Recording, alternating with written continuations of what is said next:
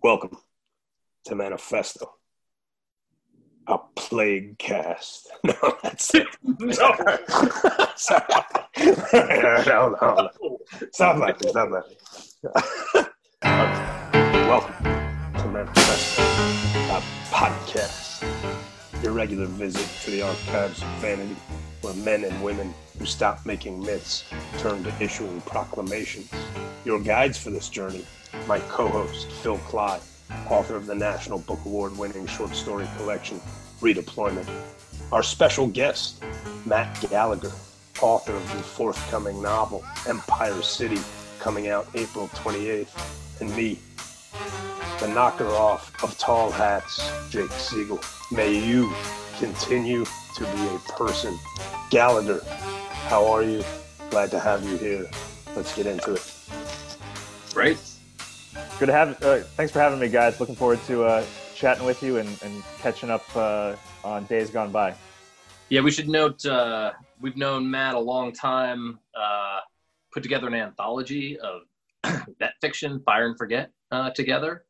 Um, and yeah, thrilled to have him in advance of his forthcoming novel, Empire City, which is insane and wonderful and really fun to read. And uh, it's a sort of alternate history of America. It takes place in a sort of cracked, distorted present where uh, the concept of the novel is that America had won uh, the Vietnam War, and that, uh, in a way, and that led to a series of sort of, um, let's just say, the future does not actually look brighter as a result. Um, and uh, a lot of the sort of political divisions that you see in America take on this sort of weird alternate reality, um, but sort of very sort of there's a kind of funhouse mirror recognition that you can see uh, when you're reading the novel, and it's just really awesome, really smart, really interesting uh, the way that it plays out. And uh, yeah, anyway, so that's that's that's Matt. But we're not going to be discussing Empire City today. Um,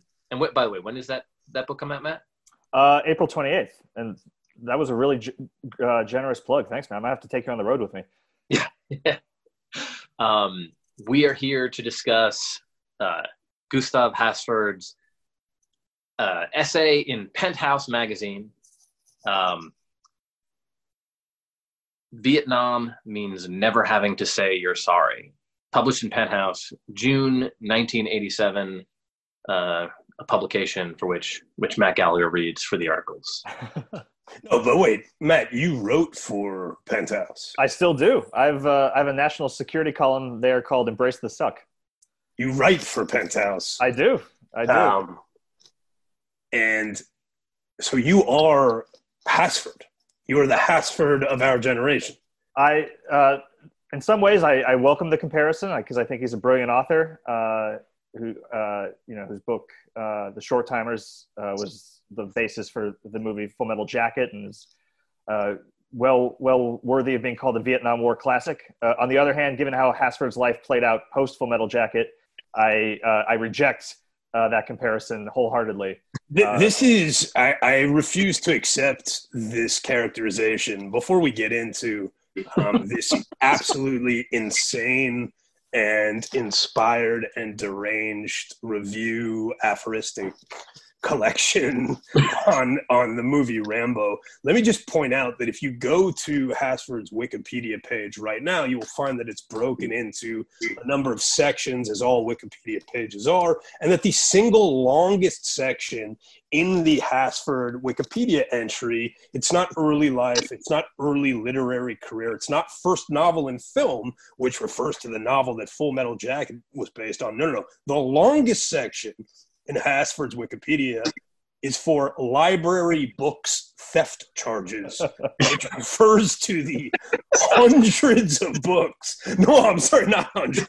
Wait, let me just read thousands, this. Thousands. Then Yeah, in yeah, 1988, I'm, I'm quoting now. Then in 1988, shortly before the Oscars ceremony, he was charged with theft after campus police from California Polytechnic State University in San Luis Obispo, California, found nearly 10,000 library books in his rented storage locker. At that time, he had 87 overdue books and five years of Civil War Times magazine issues checked out. By the way, you know, Charles Portis just died. Hasford was a Portis character.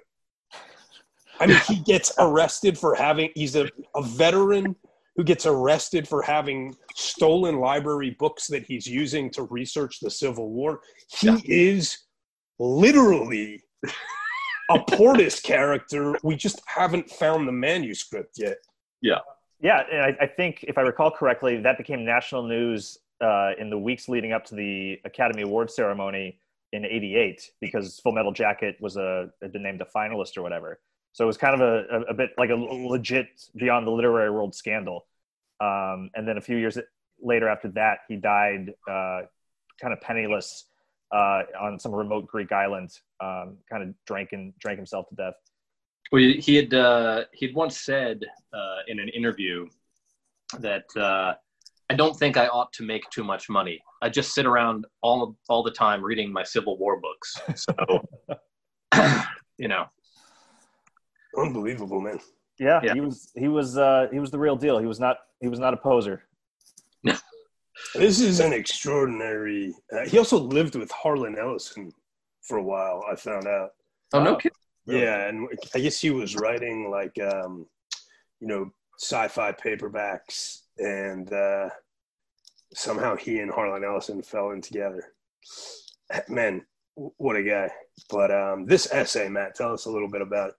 Sure. So uh, uh, Vietnam means never having to say you're sorry. Uh, came out in June '87, which was the same month that Full Metal Jacket uh, debuted.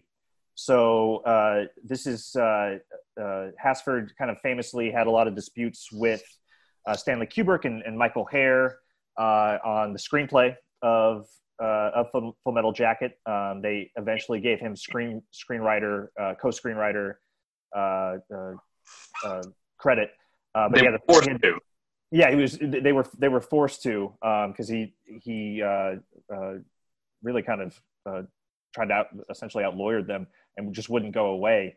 Uh, so you know, in, in, some ways, you know, I kind of read this this screed against uh, uh, Rambo two and the sens- kind of the cartoon sensationalizing of the Vietnam veteran in American film at that point. Uh, you know, you can read it literally as, as kind of him taking down uh, a film that he disagreed with and um, uh, the way American society has kind of sanitized and ingested uh, uh, the American, the modern American veteran, the, the both the both the crazy one, crazy deranged one, and, and also kind of the homeless broken one. but you know, in context of, of when he wrote this, I, I think you know I felt kind of a, a, a beneath the layer level of of him reconciling with a film that uh, he knew he'd be remembered for, but you know, wasn't totally his uh, uh, creative vision, right? He uh, uh, it, it, it changed from the short timers in some ways, and you know, I I know I've uh, talked with you both about this before. you know, Kubrick imagined Full Metal Jacket as being this great anti-war film, and it is. on the other hand, how many Marines have joined because of it? Right. Thousands, thousands upon thousands. So, Marines it's a you know it's it's it's uh one of the best recruiting tools those drill drill instructor scenes you know that the marine corps ever didn't make. Right. So know, this, this, his film uh, about his work about his his life about his his war experience ultimately kind of ends up doing the same thing that he's raging against in this essay uh, which is uh, uh you know war being sanitized for for the masses to consume for entertainment uh, what is, uh, there's this should, should we just start with the first paragraph? I feel like it, it sets it up really well. Um, and by the way, you can find this essay online pretty easily. Just type in Gustav Hasford, Vietnam means never having to say you're sorry. It's quite a title. This is how it begins. The difference between a fairy tale and a sea story is that a fairy tale begins with once upon a time and a sea story begins with this is no shit. Listen up, people. This is no shit. History may be written with blood and iron, but it is printed with ink, and it is made real and dangerous when it is put on film, the alternate literature of our times. and yeah, uh, that's a good indication of the style. It's like um, crisp and punchy and ironic and aphoristic, sort of mm-hmm. like uh, colloquially aphoristic, but um, very, very ironic Um, yeah, yeah, Yeah, I, you know, I, what, what struck me about the essay is is the open hostility it displays towards uh, Americans, right? Towards Yeah. American uh, American civilians. It's it's us against them, and he's not talking about uh, the Viet Cong. He's talking about civilians and veterans, right? There's this line really kind of in the heart of the essay. Civilians will never understand that the Vietnam veterans have been tortured. It was not by the Viet, Viet Cong, but by the wives who still don't know we were there. The parents who demanded that we not express our pain. The sisters who were afraid to let us hold their babies. And the girlfriends who believed that if they made us angry, we would kill them. Because that's what the Vietnam veterans on television would television would do in the movies of the week that have been manufactured like cheese to accommodate the most irrational prejudices of a civilian audience. Uh, uh, there's just kind of a naked rage here that uh, I, Mhm. find, you know, I find really refreshing. Who are you? Your worst nightmare. Uh, 'cause, you know, usually this is it's count. You know, uh, uh, uh, our generation of vets like we, we don't talk like this. We're not. sup- i- i- And if somebody did, uh, it would be it would be a real shock to the system because uh, uh, you- you're you're supposed to couch this stuff, right? We've been we've been kind of conditioned to to couch. And you know, there's a, there's a whole bunch of differences between Hasford's generation and ours, but Are you? Uh, I mean, I I don't see that actually. I, I feel like that stuff. As I was reading it, I was thinking, "Oh, this is all very familiar to me." Like this, I was thinking, this is where the this sort of mode of bitterness towards civilians started. Like this is it in its original unadulterated form, and so it maybe in that sense, it's not couched in the same way it is in our generation, but I feel like I've heard everything he's saying in some form or another. Like, you know, there's the, but yeah, yeah. I, maybe it's maybe it's adulterated in a way, but I, it felt very familiar to me in the sense that, you know, I don't think um, in this it wasn't there in this form uh, with Korean War vets or World War II vets or um, for that matter, Spanish American war vets or, or Civil War vets. I mean, this sense, uh, the the sense of estrangement was there upon the return home, but not the hostility or the the bitterness. I, I'd say Spa- some Spanish Civil War veterans. Uh, Yeah. had, uh, you know, that's a that's a unique situation, obviously, but um, that some of that shows up in some of their their memoirs and writings. Interesting. Yeah. I mean, and just the, the, the tone of it, like, so he, he brings up this idea of reviling the veteran. You know, the smart money in art has always been on reviling the veteran, right? Um, including in the films it's, that sort of act like they're doing him justice. And he writes, the motivations that have made reviling the veteran a civilian hobby are complex. My theory is that civilians are jealous of Vietnam veterans because we can skillfully shoot up heroin, barricade the door, and adjust the scope on a sniper's, sniper's rifle all at the same time. No easy feat, as we all know. And then later, he goes, Are we playing fucking crazy? Did we, in some black jungle, lose our grip on the burned edge of reality? Make no mistake, the civilians revel in painting us as crazy, at least in their own movies. Or is it because Vietnam was the education we never got, in school? Do they hate us because Vietnam veterans are fierce witnesses to hard facts civilians lack the intestinal fortitude to confront, even secondhand? Truth is stranger than fiction, but has never been as popular. If we can be dismissed as Section 8s, we can be pitied and patronized, a civilian tactic to resist our expert testimony with a willful ignorance as hard as iron. And the willful ignorance um, that people, what they want to resist in Hasford's telling is a couple of fairly sort of simple facts, right? Um, that we lost.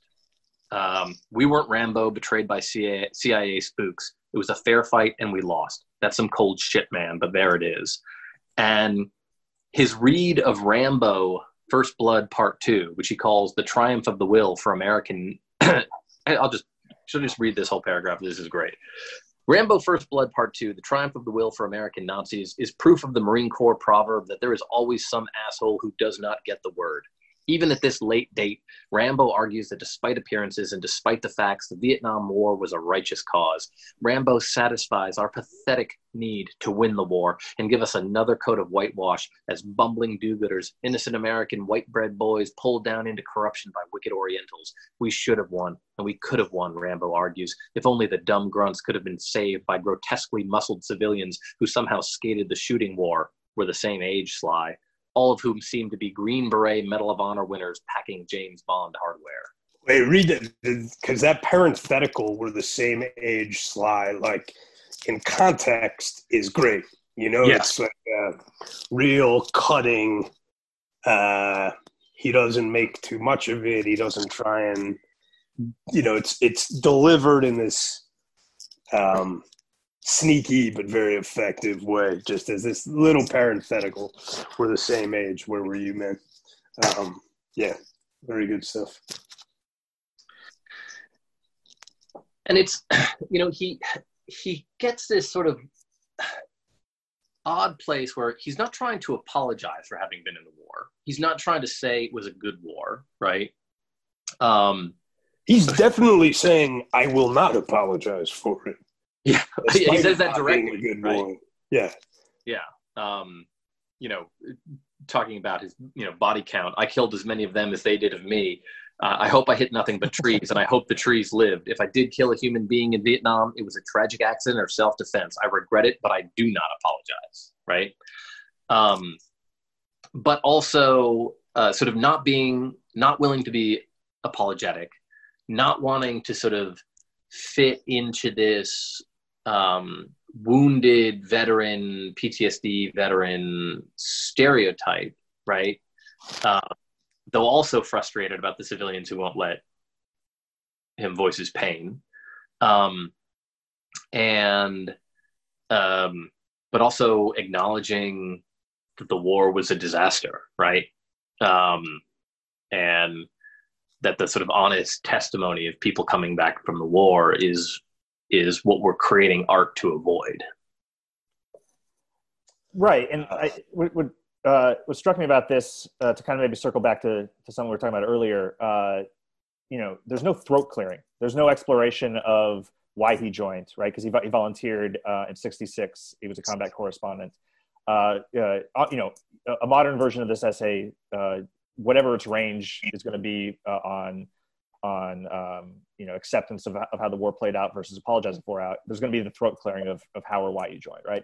Now, this jumps jumps right into it, uh, uh, and it's um, you know it's kind of building towards uh, trying to change something, right? Uh, there at the near the end where it says it's not enough to touch the names on the black wall and remember.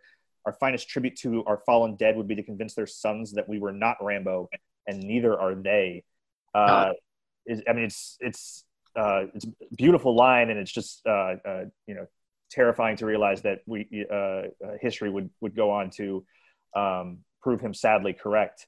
Uh, but um, th- th- that, Well, that's, what's- kind what's- of, that, that's kind of what struck me as, as maybe different than, than uh, something you'd read in 2020. no, no, that's a very, very good point. And I, I hadn't. I guess part of what I was saying about like the style with that sort of ironic, aphoristic, um, punchy, very fluid style is like th- that's right. Like it's there's no throat clearing, there's no setup. It's like you, you're immersed in the voice from the very beginning. Writing definitive, he's writing from a definitive position of uh, like character voice like not there's no self-justification there's no kind of contextualizing in the sense of let me lead you into um, what the issues at play here are it's there's none of that at all it's um, yeah i see that actually it makes me realize what you were talking about earlier matt when you were saying um, you wouldn't get that from somebody in our generation. If they wrote it, there would have been a a kind of social context provided that he's not interested in doing it. Well, the, one of the interesting things about our generation is, I mean, you had this in, in his too to a certain extent, but the most prominent people playing Rambo today are not guys like Sly who skated the shooting war, right? It's guys like sort of Rob O'Neill or um, in a more sinister register that um, uh, what's the the war criminal's name? Um, Eddie Gallagher, not my Eddie cousin. yeah, close close relative of yours. no, no, di- very distant.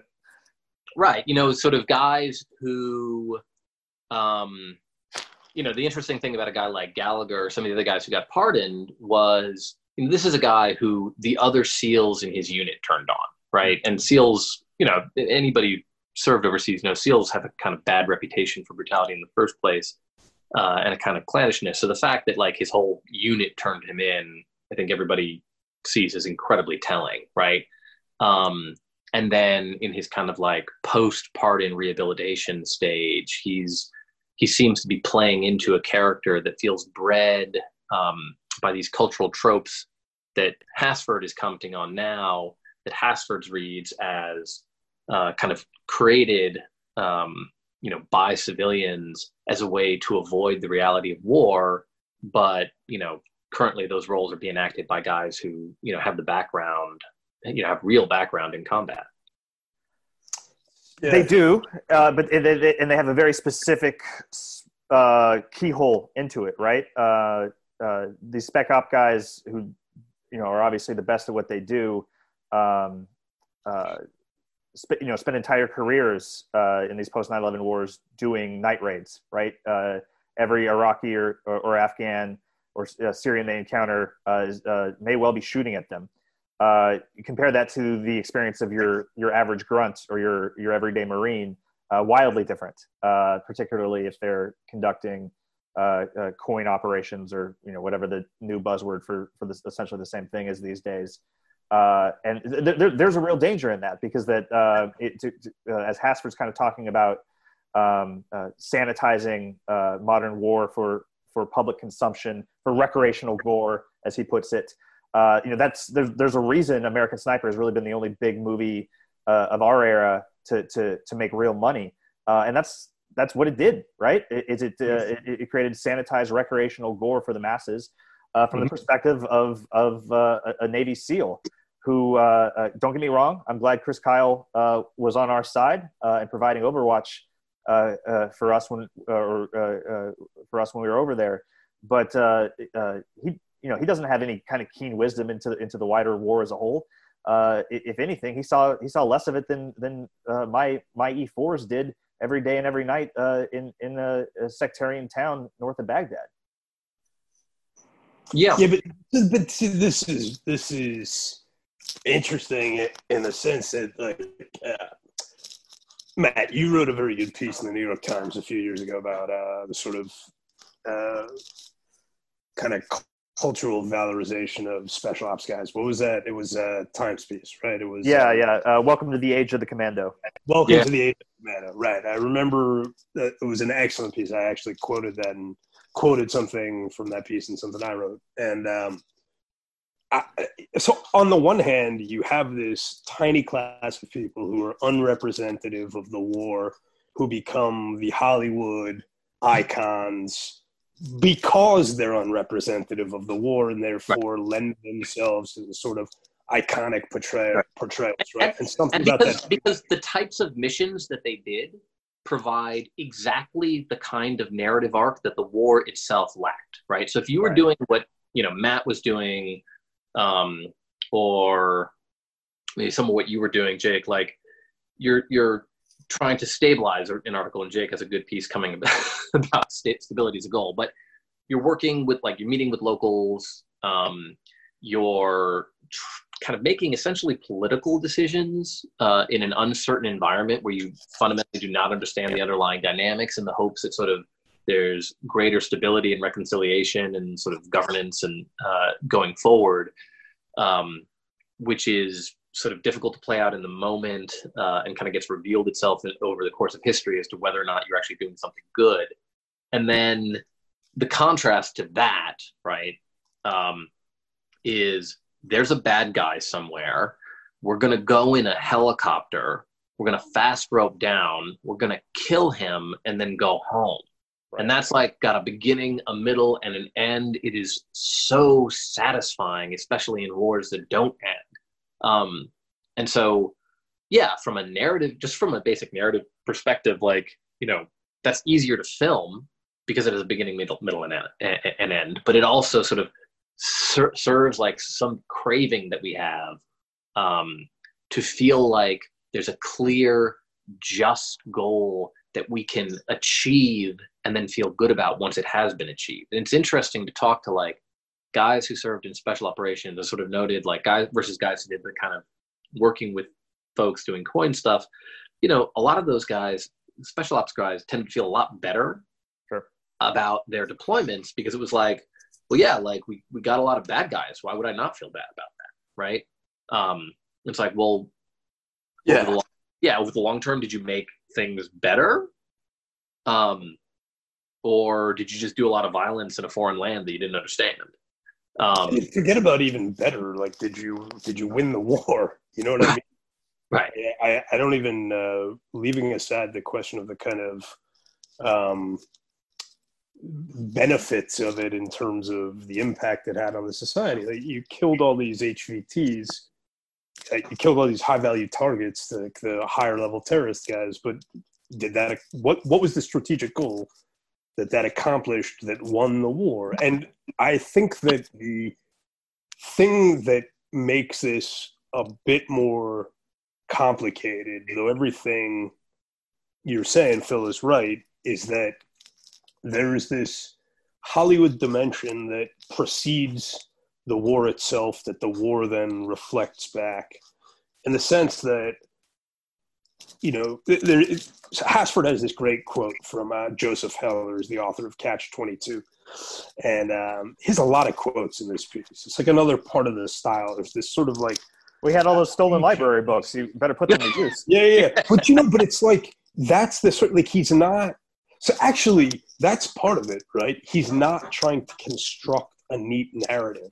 He has all these lines and voices in his head, in his head, and he's just like spitting out these bits of accumulated wisdom that are supposed to, in their kind of uh, concordance, add up to something. But he's it's not an it's not a straight line, and the reason it's not a straight line is is it strikes me, Matt. You know him a lot better as a writer than I do, but it doesn't seem to me that he's going for some sort of deconstructed narrative effect in the sense of like a postmodern writer. It's that it's this very sort of guy in conversation with himself, like trying out his own voice, sort of ranting, but he's really smart and he's read a lot. So when he rants, like he's quoting Joseph Heller, then he's quoting Kubrick, then he's quoted, you know, I can't even remember all the other ones. There's a reference to dispatches. Yeah, right? to Michael Herr's dispatches. That you know, he's sort of throwing all these things out, and they're not even showy. They're just they're the points of reference that he has in his head. But let me read the uh, the Joseph Heller quote. Heller says, "I actually hoped I would get into combat. I was just 19, and there were a great many movies being made about the war. It all seemed so dramatic and heroic." I remember my mother weeping as the trolley car pulled away with me on it. I couldn't figure out why she was so unhappy. I felt like I was going to Hollywood. You know, and there there are two points there. The first is, you know, that we sometimes like express this sort of shock these days that young men would want to go to war. I don't think we would not include the three of us necessarily, but there's a a conditioned cultural attitude that this is supposed to be a revelation that young men would enjoy the prospect of war. But I think that that's there's nothing particularly surprising about that uh, or new. And then this idea, like I felt like I was going You to know- Hollywood. Like he felt Yeah. like he was going to participate in the film that he would that he had seen, and uh, you know, without turning into Baudrillard here or, or anything, there's a some degree of kind of feedback loop between the representations that we create of war and then the wars that we create out of those representations. Um, I don't know Yeah. exactly what that you know, is. like I mean, Mailer going to World War II and going to the Pacific, he was pissed off um, because you know that was his number two war. It was definitely not his number one war. Right. You know, like it was not the. Uh, it didn't fit the the sort of image uh, of where it was at to him. Um, you know, the other thing about the style, you know, I was reading this and I was thinking of something that Robert Stone once said, where he's trying to talk about like how to write about Vietnam and just how to write about modern life. And he wrote, "You just cannot get the effects that Hemingway got by his kind of stoic understatement. it just doesn't ring true anymore. It doesn't have the impact. Nor can you pile horror on horror on horror in a kind of deadpan way because people are desensitized to that. You've got to be able to bring to bear other states of consciousness, even if only because so many people take so many drugs. Um, and I felt like this sort of style, you know, the, this is not definitely not stoic understatement. There's a kind of wild, um, almost gonzo quality to it. There's a lot of humor. There's just barely restrained rage and a lot of, as you mentioned, erudition. Um, uh, it is, yeah. Uh, they blend together well. Yeah. And in this, and they blend to, together well in part because he allows himself to rant. He doesn't try to provide a, a sort of cushioning through throat clearing or social context. Like Right. it's just a rant from beginning to end. I remember the fir- uh, one of you two showed this to me the first time years ago, um, and I hadn't looked at it again in a long time. And I've actually never read any other Hasford other than whatever reading this years ago and then reading it again now. And I just remember thinking, well, this is not like anything else I've read. Yeah. this is different. Um, he has two other novels uh, the phantom bloopers which is a sequel uh, to full metal jacket uh, where joker gets kidnapped by the nva and rather than get sent to the hanoi hilton he tells them that he'll fight with them and uh, ki- uh, uh, hunt other americans um, it's so wait, is it a sequel to Full Metal Jacket? Oh, I'm sorry. It's a sequel to the Short Timers. I Okay. misspoke. I misspoke. It's a sequel to the Short Timers. Um, and then he had a, like a third novel. Uh, it was some like detective noir thing that I've never even seen. Uh, that apparently is just terrible. Um, so uh, I think I read in on Fantastic Fiction, which is the um, you know the sci-fi site, that he was working on some kind of again the, the thing that's featured most prominently in his bio is on Fantastic Fiction is the library book theft. But um, he associated with various 1970s sci-fi scribes even living with Har- oh okay yeah he just associated with them i guess he didn't write any sci-fi paperbacks uh, I have a question. gypsy good time is the one you're talking That's about That's it. That, that is the Yeah. title. Uh, I have a question for you two because this is Yeah. something uh, uh, that made me think about uh, uh, you know our cohort cohort as artists and the the generation to come after us. Uh, I, I was telling Phil a couple weeks ago. Um, one of my uh, writing students uh, is a is a young man. He's 25 or 26. Uh, just got back from Syria, uh, fighting over in Syria, and um, you know he said respectfully, like I don't consider my war the same as uh, you know yours, the 2007 2008 Iraq, maybe maybe contemporary Afghanistan. So you know that's that's that, that, that that's that was what does the respectfully mean there i don't even i'm not sure I've. I- understand that he's calling he was calling me he was worried he was uh, I was going to take it- take it that he was calling me old I think ah. Which I did. but i mean I isn't was- it I- I- I I, I definitely I definitely got my uh, uh, my Irish up for that uh, for that one right. but uh, uh, ju- you know just, just as writers right you know uh, uh, either writing about the war directly or anything anytime it kind of influences your creative work uh, Has- Hasford says uh, before patrols we said I think I'm going to hate this movie Today, Vietnam veterans have not overrun the movie industry, but there are sappers in the wire. And then he goes on to name Oliver Stone, himself, Michael Herr, uh, a few others. Do you all consider yourselves sappers in the wire, uh, trying to bring stories of Iraq and Afghanistan or the global war on terror to uh, to a wider public? Uh, do you, is there that kind of combative nature to it? there's a certain degree of combativeness whenever you write right? I mean like if you're if you're writing into conventional wisdom put down your pen. Um so yeah a little bit of pugnacious. I i, I think more than like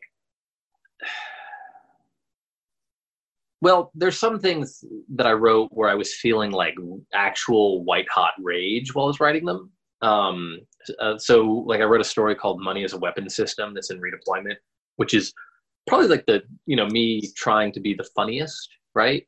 Um and that was the the you know sort of humor of that came right out of research i did in the reconstruction effort that just drove me nuts uh, in terms of just the unbelievable waste.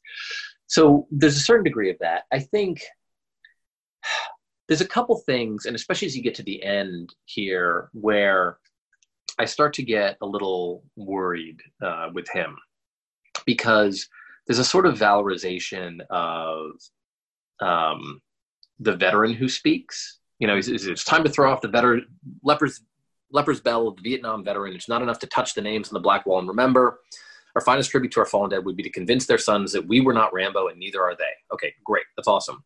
And then later he says, you know, we got to come out of the closet, join ranks, stand tall, lean, and mean. We are United States of grunts, and we've come down here to battle. Stop patronizing us. Keep your pity. Do not presume to condemn us for things you know nothing about. Stop telling us who we are. Shut up while we all while we sound off. All together now, girls, by the numbers, because as the Spanish say, there is only one man who knows, and that is the man who fights the bull. And this is, um, you know, sort of that like, all right, I was there, I've done it. Shut up, listen to me. But like, you know, he's walking a fairly narrow line that a lot of Vietnam vets didn't walk, uh, even in that day and as I mentioned, like the kind of the guys who are playing the most into the Rambo stereotype in the present day are the guys who really have, um, you know, been in the ring, have fought the bull, have seen the bull, right? You know, all those guys that I criticized, you know, a couple minutes ago, they've seen a lot more than I did, right? And I am feel absolutely comfortable uh, criticizing them, and I feel absolutely comfortable seeing a civilian criticize them. I think that you know it, there there's an authority in personal experience um, but especially in you know a democracy that is fighting a war you you, you actually in a in a in in a sort of fractured democracy people are always looking for like claims of authority that they can rest on. Um, in these days like lived experience is a big one. And I think anytime you try and leverage your lived experience into a political claim that your fellow citizens, you know, are expected to grapple with, sure, um, it is those fellow citizens have every right to attack you, criticize you, not just assume that your lived experience is an authority that you can rest on, but that it needs to be interrogated the link between whatever it is that somebody's been through and the political claims that they're t- trying to make on top of that. Because, you know, we're all bullshit artists. Um, I, I, I, agree with a lot of that, uh, uh, particular, you know, and, and, you know, particularly in kind of a, a, certain social class and the intellectual class of that's writing books, that's, you know, writing op-eds.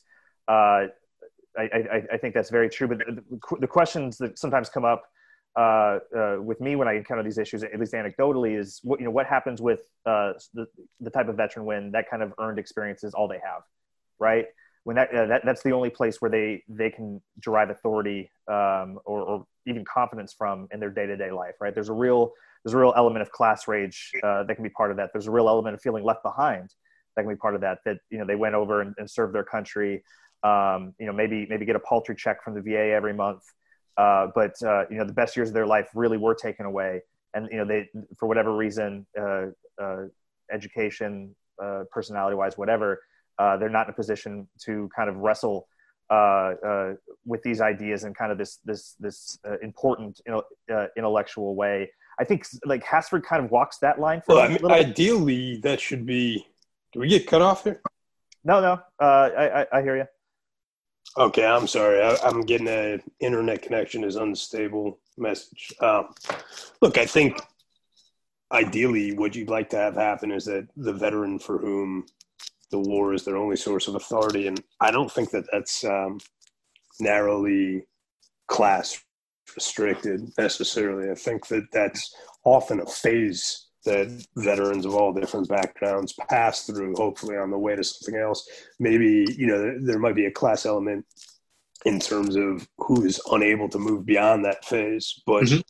what you'd like to see is that that's a kind of currency that ought to be transferable to uh, some sort of reward in civilian life, which it ought to be. You know, on the one hand, I I feel as Phil does that there is a real, not only a danger, but a, a kind of present tendency towards veterans identifying themselves as an interest group and uh, resting on their veteranness, both as a uh, kind of source of moral authority and as a source of kind of uh, uh, you know, political privilege that. Uh, Mhm. that Well, but you know that, that goes back to unhealthy. But but that goes back to the bonus army. I mean, uh, Yeah. uh, uh, there's there's real historical reasons. I mean, the the, the on, bonus on the army- individual the bonus army- totally agree with you. right. But, But, the I mean- bonus army was promised something, right? And then was trying to collect on what they had been promised. There was a that was a contractual obligation that had been breached. And you don't th- you don't think met, some modern veterans feel that the social contracts promised to them? Absolutely, one hundred percent. But the social contract is not a written contract. I'm saying I think the social contract does owe them something. The Mhm. problem is that the things that the social contract owes them are in general disrepair. The social contract owes them is the ability to get jobs where they can support families and the ability to form families inside of a, a, a kind of social ecosystem that supports that, and then the ability to find avenues to uh, fraternize with each other and to socialize with each other and to be part of communities.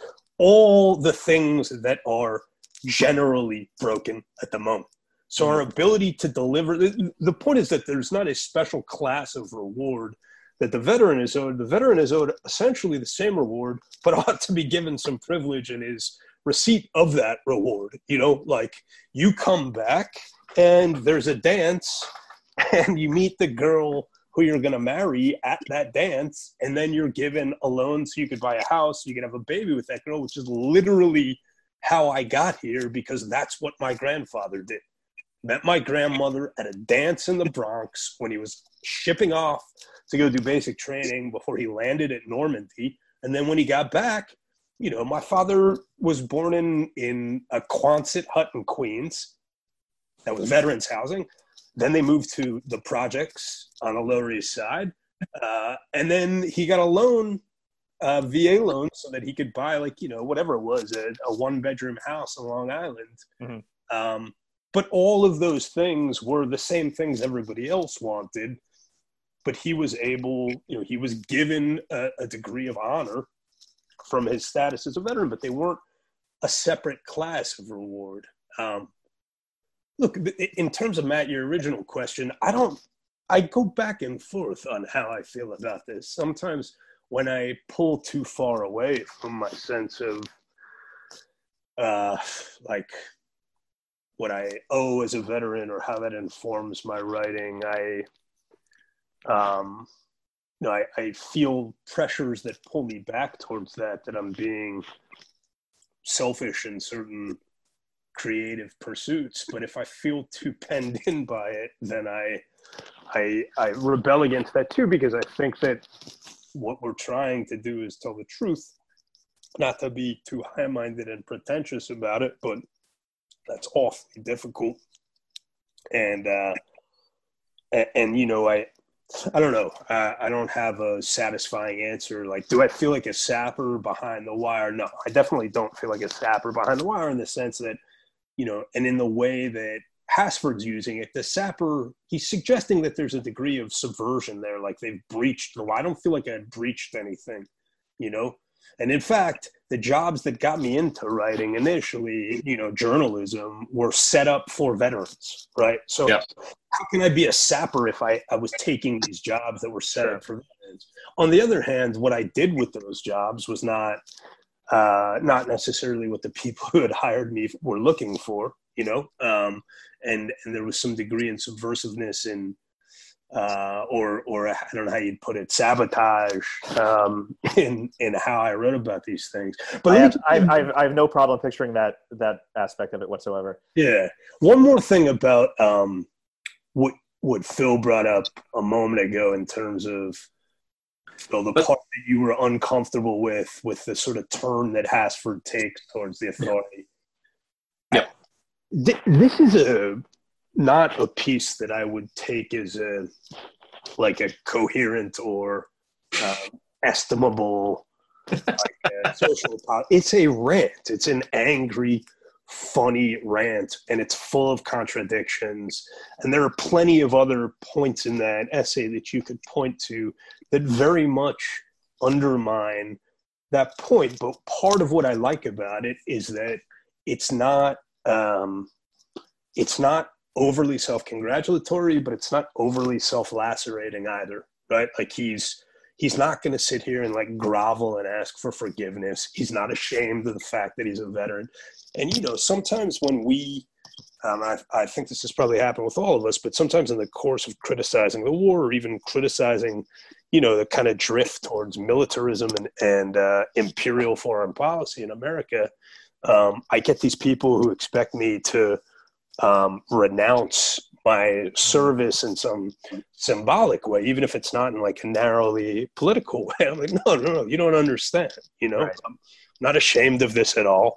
I'm proud of it. Uh, yeah and and my pride is absolutely personal and i don't feel the need to subject it to any kind of political test i mean or it's historical you know but i don't feel the need to subject it to any kind of political test. And if i was going to submit it to a moral test you sure as hell wouldn't be the person who i was allowing to judge it you know? Like if i was going to go through a test it ain't you who's testing me. So um, i like that about the piece that it's you know what i'm saying? Like that he's and I know that it's incoherent at points, but I I appreciated that in it.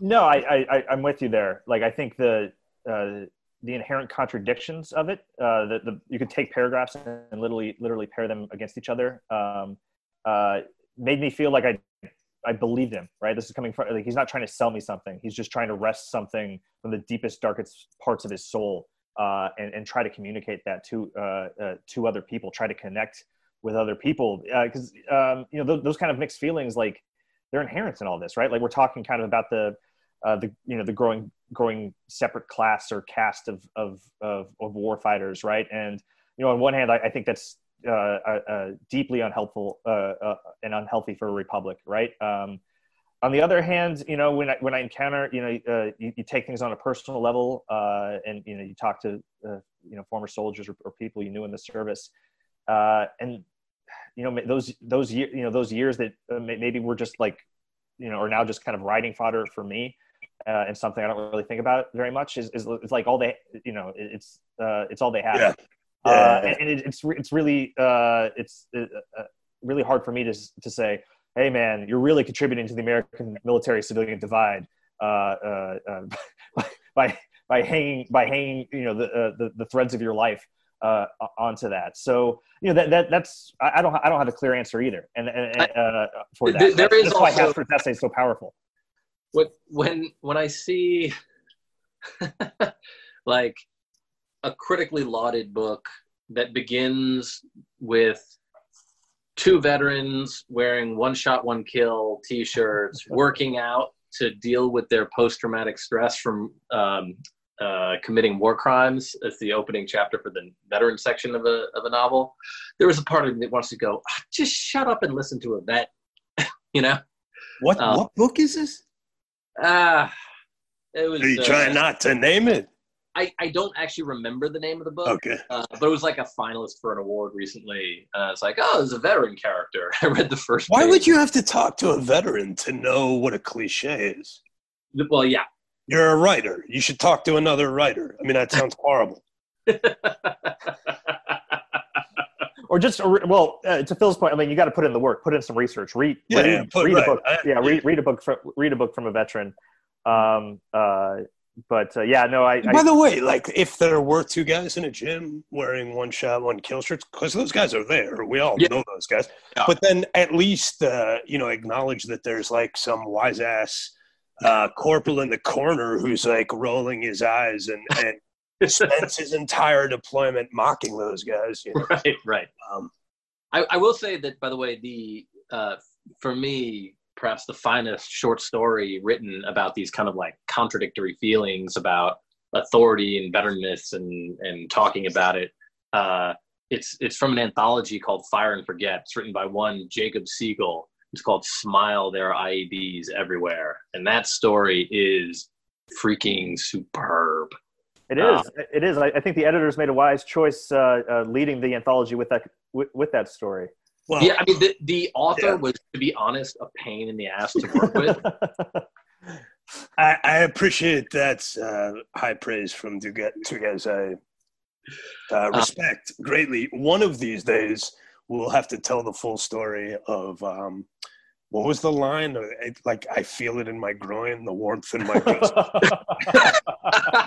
oh yes. uh, groins. But uh, Uh, yeah, it was. someday we'll tell the full story of how while I was in Afghanistan with intermittent, we were going through final edits on the book, and I had intermittent internet service, and I was communicating my edits on the final galleys of the book through my brother, and we had a long fight about whether I could keep a line about a, a, a character feeling feelings in his groin or not.